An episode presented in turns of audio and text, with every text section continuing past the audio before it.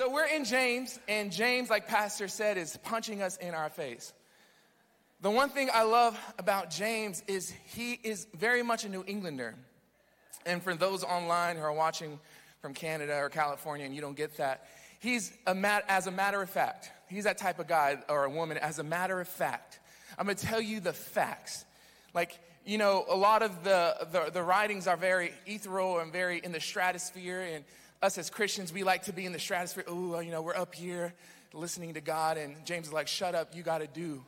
You can't just be up here in the sky. So he as he is as a matter of fact. And as a creative, it hurts my feelings because I like to be in the stratosphere. I, my mind thinks in the, the creative space. And every time I've been in a meeting with a person who, as a matter of fact, they get me so mad. But you need those, as a matter of fact, people because they bring you down to earth saying, That's cool, but have you thought about A, B, and C? And James is like that. He says, That's cool that in faith you're prophesying what you can see in the future, but you're missing today. Have you seen today? And so that's why I love James, and that's why you should love James because he's very much the same blood as a New Englander, and he's gonna tell you what you need to hear, not what you want to hear. And we need those type of people in our life. Amen. Amen. And I'm so thankful that Pastor Marco, he is one of those, as a matter of fact, people. But he does it in such love. And I, and I love that he, he decided and felt that God has called us to go over the book of James and to kind of dive deeper because we can read this book and we can just read it and be like, oh, that's a good book. I'm moving on. But now that we're diving into it, and not just on a Sunday, but we're diving into it in our crews, we're able to just go into deeper what the Word of God says in the context of the Word because we can't give you a history lesson of all James is talking about. But in crew, we can dive in. In crew, we can talk about, hey, I was confused when Pastor said this, or I was confused when James says this, so we can dive in together and figure it out. And James is just hitting us all on a different level. Can I get an amen in this church? Amen. So today, our assignment, our go, is to go through uh, verses 13 through 17 in the chapter of 4. I don't know why I said it that way. but hey, we got there, didn't we? We got there. And if you didn't bring a Bible, don't worry. You are still spiritual. We're going to have it behind me or on these side screens. And let's dive in. You ready? Let's go. Uh, James chapter 4, verse 13 through 17. And it says this Now listen, you who say, today or tomorrow, we will go to this or that city, spend a year there, carry on business, and make money. Why? You do not even know what will happen tomorrow. What is your life? You are a mist that appears for a little while and then vanishes.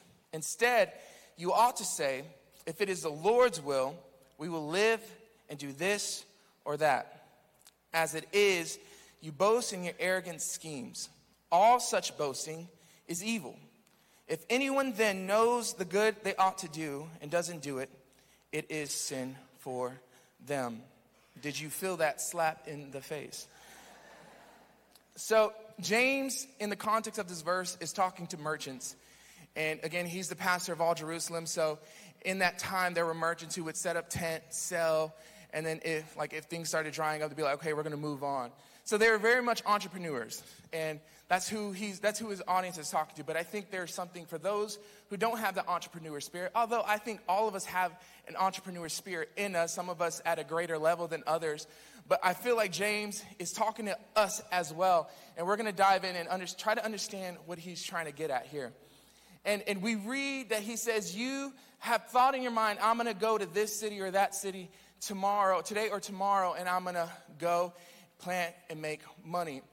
He's saying you have certain plans that you have in mind to do, but you are only thinking about it in one view, your own view. And so he's saying plans aren't evil.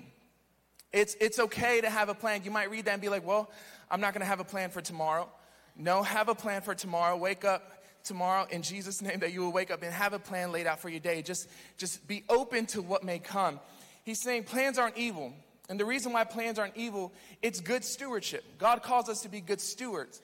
But what they were doing in what they were saying, they were making themselves God above God's will. They were putting their will above God, saying, I'm going to go do this, this or that. And that's why he says it's better to say, if the Lord wills it, then I will do this or do that. So plans aren't evil. The building we're sitting in took months and months of planning. When we were at Keith, we did a huge, like, um, uh, support financial, I, I can't think of the word, but we, we raised money. And a lot of people rose up to the plan and, and did it. But what we did is two weeks, or I think it was a month or two weeks before we did that, we announced, hey, we are gonna do this where we're gonna collect money for our new building. We said it, and then a month or two weeks later, I don't remember, we raised over $400,000 in one day to be in this building. There was a plan in place to get into this building. So plans aren't evil. And then now you're in this building, and it took weeks and weeks and weeks of planning to get this building to the place it's at. We had Peter Arruda who, who helped build all the walls, put the doors on the hinges. Thank God he was doing it because if we were doing it, it would have been like off the hinge a little bit. It would have been hard to open every time. So we had Peter Arruda planning every single step of the way. And then we had Fernando come in and, and Fernando and Misael come in and set up a whole team to paint absolutely the whole building. And the reason everything is painted is because there was weeks and weeks and weeks of planning. Plans aren't evil. There was a plan for the seat that you're sitting in. If Pastor had his way, he, we would have those folding chairs, you know, that really that hurt to sit on. But Pastor Lindsay stepped in for us. Come on, amen. She says, "No, we need some cushion." And there was a plan now that, thank God, you're sitting on a cushion seat because I'm about to take 35 hours preaching. I'm just kidding. I'm kidding. But there's a plan. We have to plan date night. If I don't plan date night, date night will never happen. If I don't plan out my kids' day or week, I'm probably just gonna give them the phone and play YouTube and let them just go and do their thing. We gotta have a plan. Plans are okay. Plans mean stewardship.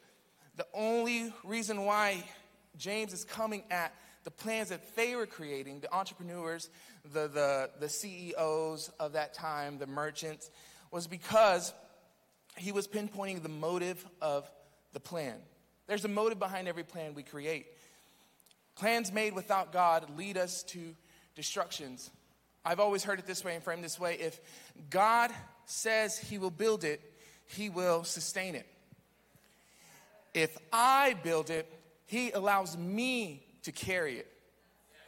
And we can't carry what we build, maybe for a minute. But what did Jesus say? On this rock, I will build my church, and the gates of hell will not prevail. He didn't say, On this rock, you will build your kingdom or your home or your house, and the gates will not prevail. No, the opposite is true. If we build, the gates of hell will prevail in our lives because we are not strong enough. We win through the name of Jesus, the cross in which he died, through the resurrection of the grave, that we have authority in his name to overcome. So it's Jesus first. And if he builds it, he will sustain it. And we then can say, I'm living a good, good life.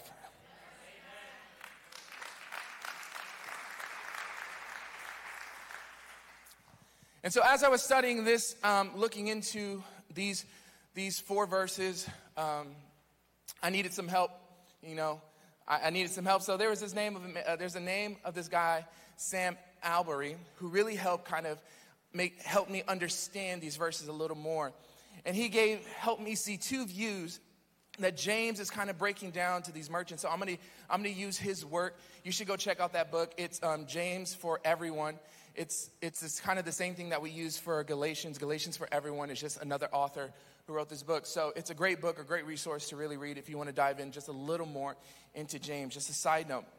But he gives us two views to help us protect ourselves from ourselves.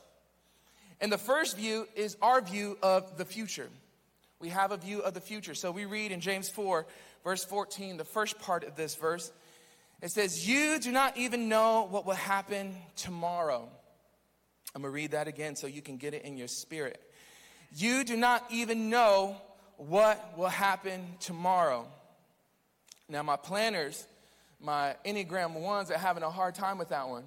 What you mean, I won't know what happened to me? You do not even know what will happen tomorrow. It's an unsettling thought, right? But I saw it as a sober thought that it's so cool that God doesn't open the veil tomorrow, He allows us just to have the moment. We don't even have today, we have the moment. into the next moment, into the next moment, and so on and as we're moving in time. And James is poking at in this first part of this verse our innate nature, our innate nature to be like God. We all have a nature to want to be like God, to control certain outcomes and certain things we want to do. It's quiet in here because it's true. When I was reading it to myself, I'm like, dang, that's so true. I already have certain things made out that I think is going to happen. But God's like, no, it's not going to happen the way you think it's going to happen. So he's, he's poking at this little thing in us that's very small in us, saying, you have control of the future. But like James says, you do not even know what will happen tomorrow. We think that when we speak it, it's going to happen. The only person who can speak something and it will happen is God. And so when we can we can settle in that that God speaks of tomorrow. He knows of tomorrow. And I'm going to trust him, but I'm going to take this moment today. So he's he's coming at us and and we know that we fail when we try to tell the future. All of us, every single one of us has an interesting relationship with our local meteorologist. We want to believe them so bad. And sometimes we hold on to the word too strong. Oh, today it's going to be sunny with no chance of rain, no overhead. We walk outside, a blizzard is coming right through. Like, what is happening, man? You said it was going to be, you're in shorts, you, look, you, you think you're looking good because you've been working out for six months. It's, it's a blizzard. We have this interesting relationship with it because we believe that they can tell the future. And there's a fun fact about meteorology. I did like a tangent study on meteorologists. They use three different satellites in space to help give them enough data to understand the nature of the course of the weather. It's amazing. It's really crazy that they use all this work to still sometimes be wrong. It's, it's amazing. And how much them that they use all that data that sometimes they're wrong and us, we use no data. We're just using our wishful thinking, thinking that we have it all figured out. It's amazing. It's crazy. And so we can tell these future tellers, hey man, I know a verse in James 4:14, the first part of it says, you don't even know tomorrow. So don't even try to tell me the, the, the weather. You don't know. We'll see when we get there. And Solomon in Proverbs 27, verse 1 says this Do not boast about tomorrow, for you do not know what a day may bring. Have you ever planned out your day the day of? Has it ever gone the way you wanted it to? I planned out date nights and I'm like, you know, uh, baby number three is on the way.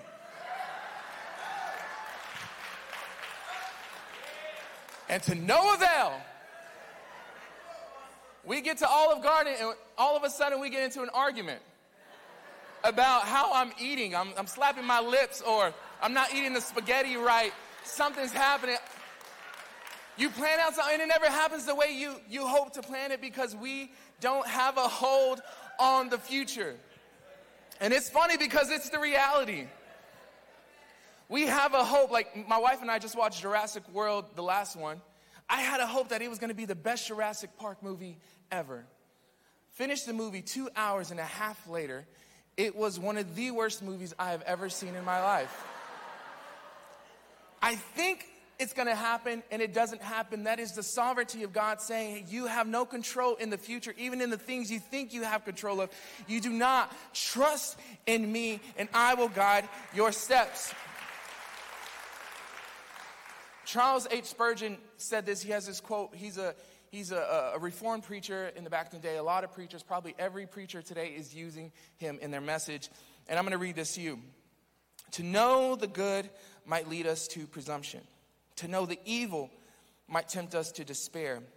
Happy for us is it that our eyes cannot penetrate the thick veil which God hangs between us and tomorrow, that we cannot see beyond the spot where we are now, in that, in a certain sense, we are utterly ignorant as the details of the future. We may indeed be thankful for our ignorance. What a sobering thought.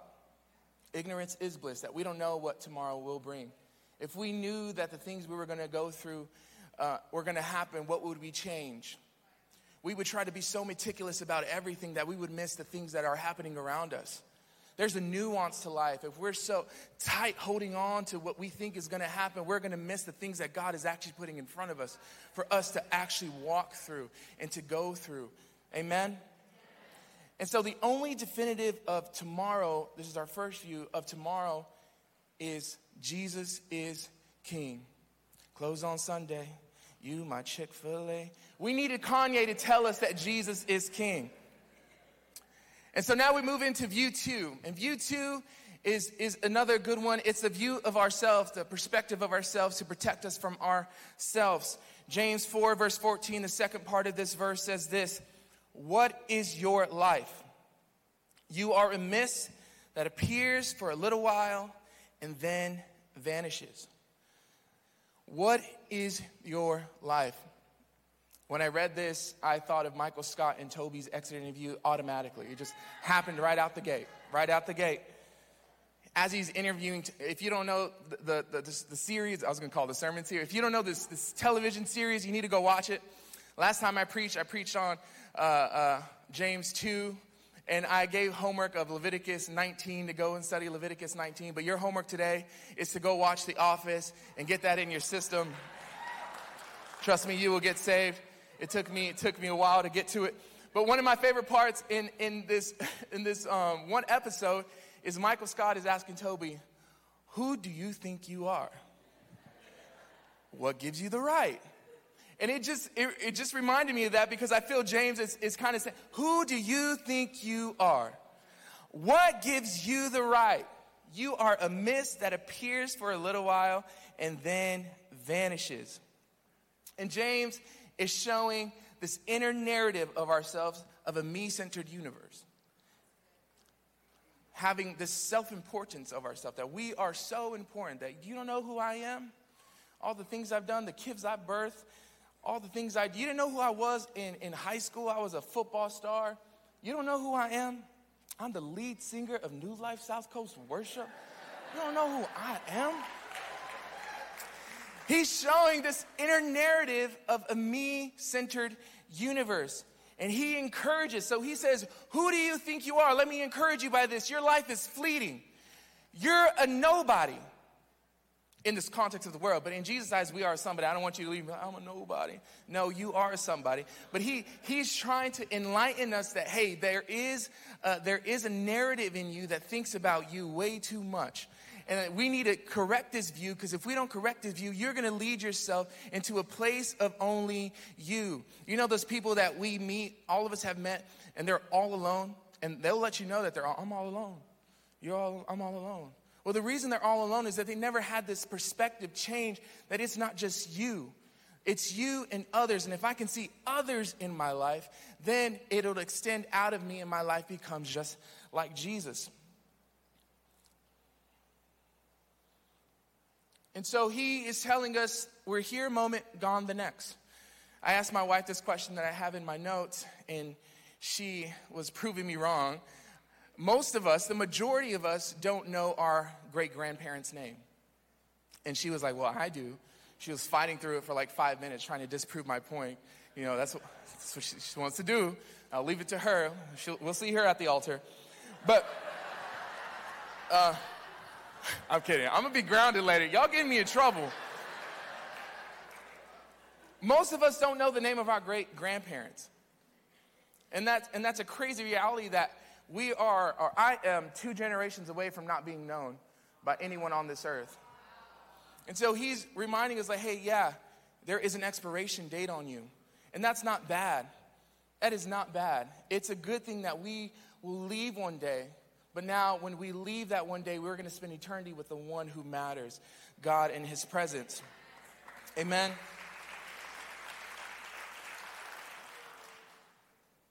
So, James, in these two views, are exposing this God complex within every single one of us. That we know the future, we can determine the future, we can speak the future, and the future will happen the way we said it. And then he exposes the second is that ourselves, we're so important. You don't know who I am. I'm going to be here always. My name will be remembered for glory and glory. My name will go and go and go. And millions of years from now, they're going to talk about um, Jerry Smith. I don't know, making that up. They're going to talk about Jerry Smith because I am so great. And he's encouraging us no, you won't be remembered. but the one who matters will remember you. And so he tells us a better stance. And we read this in James 4, verse 15. We're working through this together. Instead, you ought to say, if it is the Lord's will, we will live and do this or that. If the Lord's will, we would do this and we would do that. Now, how many of us Christians have said this in such a way to use it as a magic spell? Expelliarmus. Let it happen. If it's God's will, it'll happen. If it's God's will, it'll work itself out. Like God's gonna be the one to get it going. No, do we remember in James 2, verse 18, it says, Show me your faith without deeds, and I will show you my faith by my deeds. We use it in a sense that if it's God's will, yes, we will do this or that, but I'm going to start today doing what I feel God is calling me to do. Or we hear it the other way because it was God's will, as it's a get out of free jail card. Yeah, I know we've used it, I've used it. I broke that person's heart because it was God's will. Or I declared bankruptcy. I put up so much credit that it led me to destruction, but it's God's will now that I have to do this certain thing to get out of it. Might it have been God's will for you to wait? Might it have been God's will for you to sit with it? Might it have been God's will for you to get some counsel about certain things that you wanted to do rather than jumping gung ho that it's going to work itself out? Your two kids in, divorced, and it's shambles everywhere. But it was God's will that I get this divorce. It was God's will that I declared bankruptcy. It was God's will that I take those steps. And in reality, God is saying, no, that wasn't my will. But now that you are partnering, there's some things we got to undo together to get you to the place where now you can trust me and wait on me. Because when we wait on the Lord, we renew our strength, that we wait on God, and that we can move forward. God is sovereign, He's omniscient, means He's all knowing, He knows it all. He knows the beginning, the middle, and the end. He sees it as one. He sees it happening in real time and he sees it happening in the view. I don't know how he does it. He does it. He's omnipotent. He's all powerful. He can do whatever he wants to. And, but he's so loving that he will let the laws of physics work itself out because he created something that is perfect. He's om- omnipotent. And when we choose God's will, we choose that sovereignty. We choose that he's all knowing. That, that if I'm like, me marrying my wife, he knew that I was going to marry my wife, eh, but he knew that I was going to wait and seek counsel before I jumped in gung ho. He knew I was going to do my homework on my wife to make sure she was going to be suitable for me. And I hope she was doing vice versa with me, making sure that I was going to be suitable. I was doing what I knew I should do in the moment because I was trusting God's sovereignty would work it out. He's omnipotent. I know He's going to take care of us no matter what we go through. At the beginning of the marriage, when we couldn't afford an apartment, he was right there being faithful. When I didn't have a car, he gave me a friend who had a car and gave me a car. He's omnipotent. He's sovereign. When we choose God's will, he takes care of his children. When we choose God's will, he guides our steps. And the most sobering part of the whole Bible, in my, in my view, is when God in his humanity had the hardest time. Because we can say, I want to be just like Jesus, but there's a little bit in us being like, I, I can't really be like Jesus. He was, he was perfect. But he was 100% God, but he was also 100% human. And in his very, in his most human moment, about to be betrayed, about to be turned over, about to take the cross, about to get whipped for our sins, he asked God this one question. Matthew 26, verse 39 says this my Father, if it is possible, let this cup of suffering be taken away from me. Yet I want your will to be done, not mine. Jesus, in his humanity, God in flesh, said, Let this cup pass by me. He knew what was coming. He knew that he would overcome. He knew that he would give a hope and a future to us. He knew that. But the pain of it all was so unbearable that he asked God the Father, Would you, if possible, let this cup pass by me? But Jesus said the most important thing, yet not my will, but your will be done. He is showing us that there is a decision that we can make. We can make that decision. He is showing us the humanity in which we all experience that we can choose God's will even in hell and high water, that we can choose God and He will work it out. Story after story, we've heard of addictions and, and sicknesses being healed because people said, I'm going to choose God's will and I'm going to walk it through. It's going to hurt and it's going to be hard, but I'm going to walk through it with God and He's going to get me on the other side. Yet not my will, but your will be done in my life. When we choose God's will, we're choosing that He's going to light our path and he's going to be the lamp unto our feet. We choose him as our shepherd, that he will give us all we need, that we won't lack anything. And when we walk through the valley of shadow and death, we won't fear no evil, for he is right there. His rod and his staff comfort us. He makes us lie down in green pastures. He leads us by still waters. He is there with us when we choose him. And I want to say, God is always there with us, even when we say we don't want him, but he's just off in a distance. He's just waiting. He's letting you fall into your own destruction, letting you fall into everything that you are planning before you. He's letting you do what you want to do in your free will, but He's just waiting, waiting to say, waiting for you to say, God, I need you. And He's going to step right in. But when we choose His will, He's saying, Nope, you don't want to go down that road. Nope, you don't want to go up that hill. Nope, you shouldn't watch that movie. Nope, you shouldn't be on your phone at two in the morning. Nope, you shouldn't be driving down that street. Nope, you should let go of that friend right now. Nope, you shouldn't date that girl. He's right there guiding us along the way. And, and it hurt when I got to this point because when we choose our will, we aimlessly wander trying to figure it out. Sometimes I'm not gonna say that. No, we aimlessly wander. I mean, we're trying to figure it out in the moment, moment to moment, moment to moment, and that's being a bad steward. That's not having no plans. And, and that, in its sense, is evil. We're not taking ownership of what God is giving you. But then, have you ever met those people who, who just do things like, all right, we'll just figure it out? spontaneity, always. Never have a plan. Just gonna, we'll figure it out. Let's go to the beach. We'll figure it out. We'll go to the next city. We'll stay with someone we meet on the street. I don't know. We'll figure it out. It's aimlessly wondering. When we choose our will, it's kind of like that. We'll figure it out. It'll happen in its own. I, I, I don't know. I'll, I'll get four girlfriends or I'll get five boyfriends. I'll, I'll figure it out. I'll, I'll find my guy through the guys I have to go through to get to that one. It's like you're mining for gold through guys. Come on. Um, aimlessly wandering in the dark. And that hit me because it reminded me of Job 1 there was a meeting between God and Satan and a few other angels. And God asked Satan, What have you been doing? He asked him this question What have you been doing? He says, I've been aimlessly wandering to and fro through the earth. When we choose our will, I'm not saying you, the devil.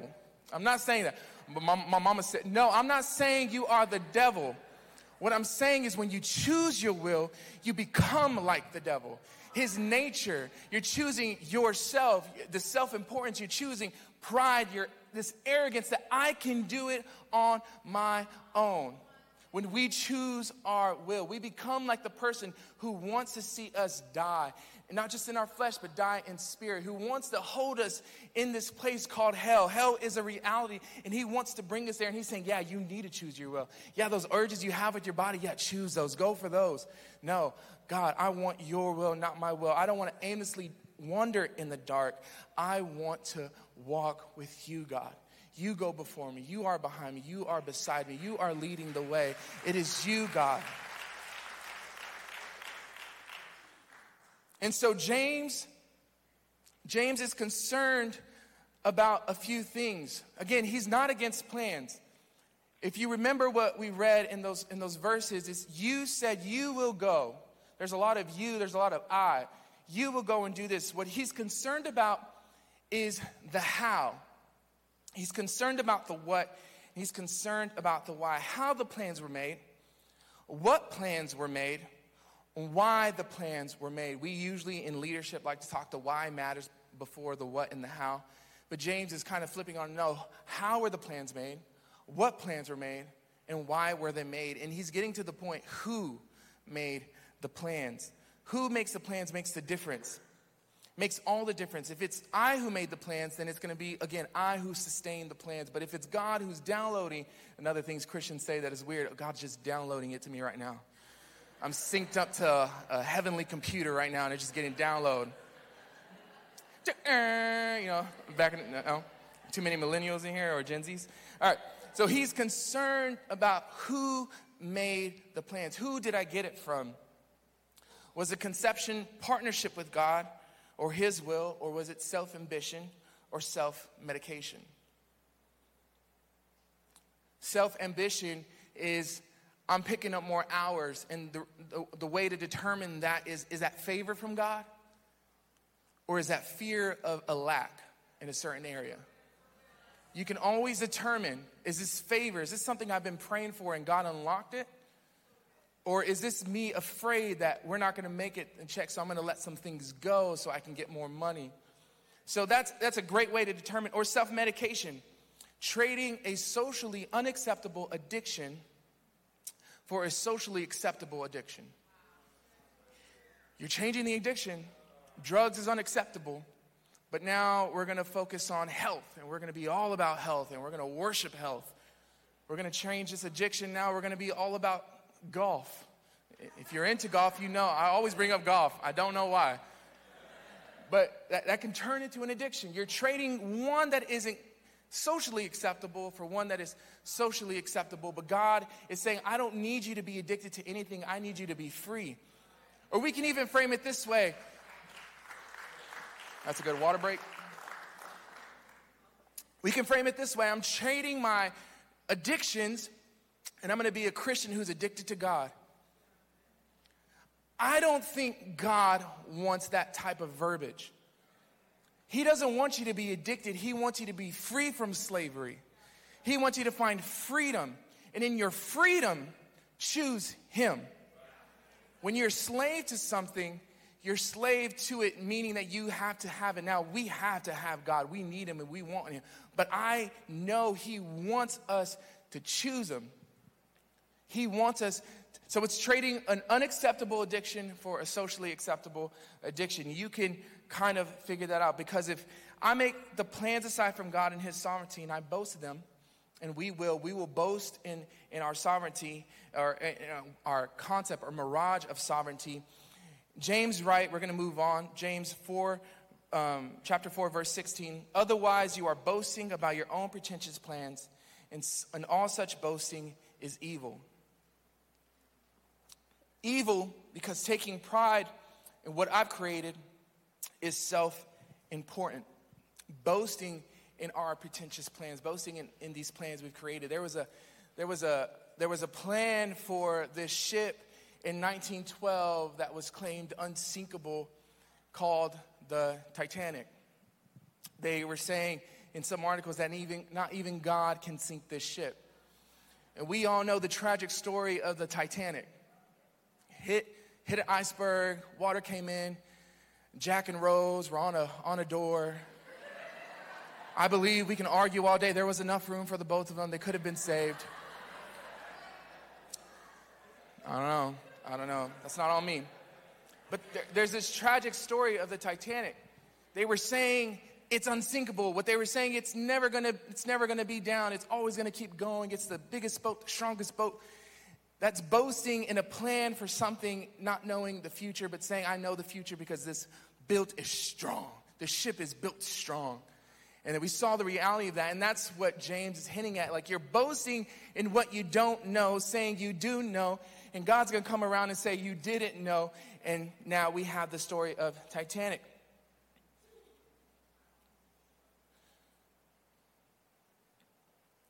And I was, I was trying to figure out because I never would just want to. We never just want to say something and have you figured out. Kind of want to bring it to your conscious. Our reality of this again. It goes back to job. One of the things that will always take us away from God is the love of money and the pursuit of getting more money.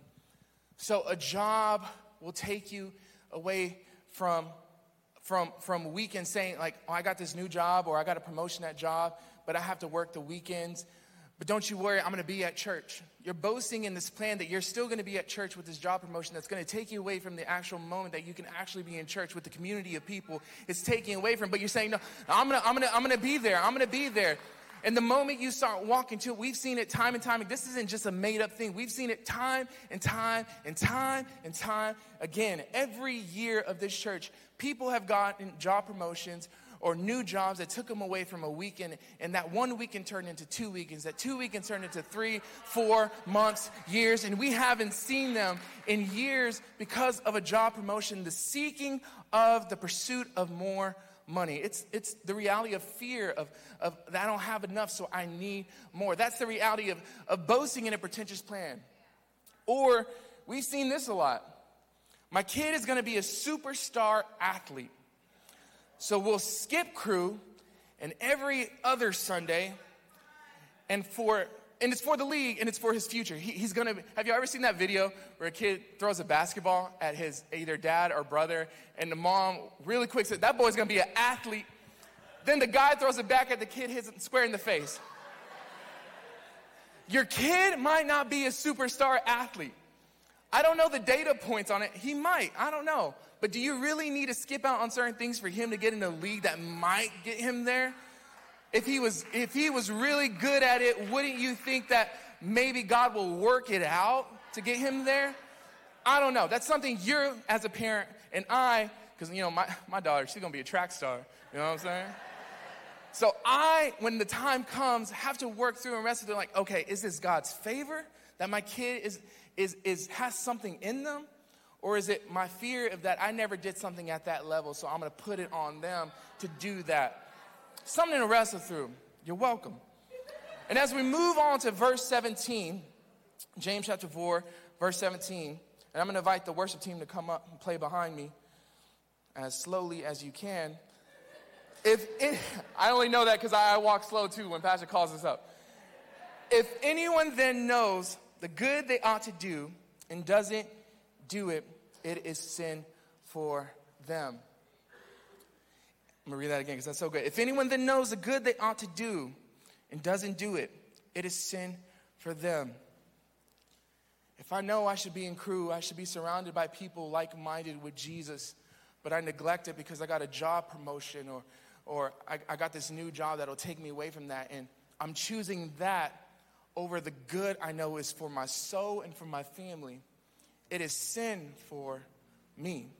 Sin is not this heavy, it is heavy, but it's not this heavy arching thing that should break it. It just means you're missing the mark. God has an X on the floor and says, I need you to hit this. It's kind of like quotas. Not really. I don't want you to go home and be like, I got to hit the quota today. No, it's God, there's a mark for us each day and each moment that He wants us to hit. And He does want us to wrestle through those decisions and, and, and even when we get those philosophical moments to kind of wrestle through it and be like, God, what is the good I ought to do? Not my will, Lord, but your will be done. I don't want to make the wrong decision. I don't want to move in the wrong way. I don't want to buy this house if it's not your will because I don't want to be house poor. I want to be rich in your goodness because you supply all my needs according to your riches and glory. I don't want to do certain things out of your will and pay the consequence that I could have missed out if I chose your will. And James is reminding us through these verses that you can have a plan, but the motive of the plan should always be God's will. Tomorrow will come, like Jesus says, tomorrow's worries are enough for tomorrow. Today has enough of its own to worry about today. So James is telling them, don't worry about what you would do tomorrow. Have the plans, ask God to come into those plans, but worry about where you are today. Not my will, but your will be done. Teach me, Lord, to have that verbiage in my life. Very practically. Now, when my wife and I decided to move on from our purple Barney minivan into the car in now, I had to ask myself certain questions. It's just a car. It sounds stupid, but I believe it put me in a place to really, truly wrestle through God's, God's will for my life. I prayed, God, I want a new car. Is it in the budget? Is it gonna work out? But Lord, in the deep parts of me, am I trying to show something out by the car I buy? And if so, Lord, help me see through that. I want your will for my, even to a car. You think that's so dumb, but I want God in the minute details of my life. Because if I know He's in the smallest thing, in the biggest thing, it'll be easier to walk with Him through it. So today feels like a minute decision of your life, but it's the biggest decision to move forward into what God has for you in your future. So let's read through those verses again just so we have it in our front of our mind. Now, listen, you who say, today or tomorrow, we would go to this or that city, spend a year there, carry on business as and make money. Why? You do not even know what will happen tomorrow. What is your life? You are a mist that appears for a little while and then vanishes. Instead, you ought to say, If it is the Lord's will, we will live and do this or that. As it is, you boast in your arrogant schemes. All such boasting is evil. If anyone then knows the good they ought to do and doesn't do it, it is sin for them. I'm going to invite you to stand this morning. So today matters. This moment right now that feels so small and insignificant can be the moment where your life is changed from death to life, from hell to heaven. It takes one moment that changes your whole future, the whole course of your future. Today matters, and James reminds us that if we want God's will, let it be so, and God's will is right now and in this moment. Tomorrow is in God's hands. We all kind of know this scripture, Jeremiah 29 11. You can go and throw it up. Tomorrow is in his hands. For I know the plans I have for you, declares the Lord. Plans to prosper you and not to harm you, plans to give you a hope and a future. Then you will call on me and come and pray to me, and I will listen to you. You will seek me and find me, and when you seek me with all your heart, I will be found by you, declares the Lord. And I will bring you back from captivity. I will gather you from all the nations and places where I have banished you, declares the Lord, and will bring you back to the place from which I carried you into exile. God has a plan for you and a purpose for you. And we frame it, it's His will. You don't have to worry about tomorrow, He has it figured out. All He needs you to do today is choose His will. Now, many of us have, have decided that we're going to follow Jesus for the rest of our lives, and that's amazing. And we're so thankful for you. A pillar in the house, and you're a pillar in the city. You're a light that shines in the darkness. But for those who have come for the first time, or the second time, or the third time, you're still trying to figure it out whether this is something you want to do. God is calling you. He has a will, and He has a plan, He has a purpose for you. And He wants you in this minute moment where it feels like it doesn't make sense, He wants you to choose Him. And how do we know that? In that promise that we just read, he tells the Israelites what to do. Jeremiah 29 28. Your exile will be long. Build houses, live in them, plant gardens, eat their produce. That's not something you do in the future, that's something you start doing in the now. So God is calling you right now, in this moment. Because tomorrow starts today. Tomorrow matters but today is what sets it up for tomorrow. And I had it framed this way. It's my last thought in here, so now I'm off the cuff. Don't wait till tomorrow to start today. And so we're all going to pray this prayer together. We're moving into our time of that we call salvation call. Where we're going to pray a prayer where you receive Jesus into your heart. You move from your old life into your new life. This minute decision going from death to life. We're all going to pray this prayer, but before we pray this prayer, we're going to open up the altar. We're going to have prayer leaders come up who are going to just pray with you and pray for you and just ask if there's anything you need prayer for. Don't be afraid to take that first step. This walk with Jesus is one step at a time, one after the next. It's not a gallop, it's not a, a marathon, it's one step after the next. And the worship team is going to play a song, so you, no one's gonna look at you, see you. Uh, they're probably just gonna look at the stage and not worry about you. You're gonna have your moment with God. You can stay in your chairs or you can come to the altar, whatever you wanna do. And then after altar time, you, you get up and you leave. There's gonna be two places you should go. We would encourage you to go. One is next steps. We wanna resource you with the Bible and give you some resources that our pastor wrote called the basics just to help you through this life. And again, we just want to we want to talk with you. We want to move you from a face in the crowd to knowing your name. And then Connect Corner would be the next place to go. you shouldn't do this life alone, and Connect Corner is going to help you connect to the community, get connected with people. One of the greatest tools that the enemy uses is try to isolate us. No one commits suicide with people around. They commit suicide alone. No one goes into depression with people around them. They go into depression alone.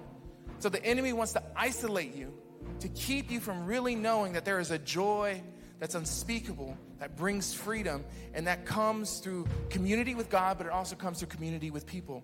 So you have those two places that you should go to to get connected to this community. So now we're gonna pray. If you would bow your heads, close your eyes, so we can all zone in together as one. And just repeat after me this prayer Jesus, I invite you into my heart. I invite you into today. And I surrender all that I am to you. I believe you died and you rose to bring me victory. So today, Lord, have it all. I'm yours. In Jesus' name, amen, amen, amen. Come on, let's, let's give it up for God. Let's give it up for those people who prayed for that prayer for the first time.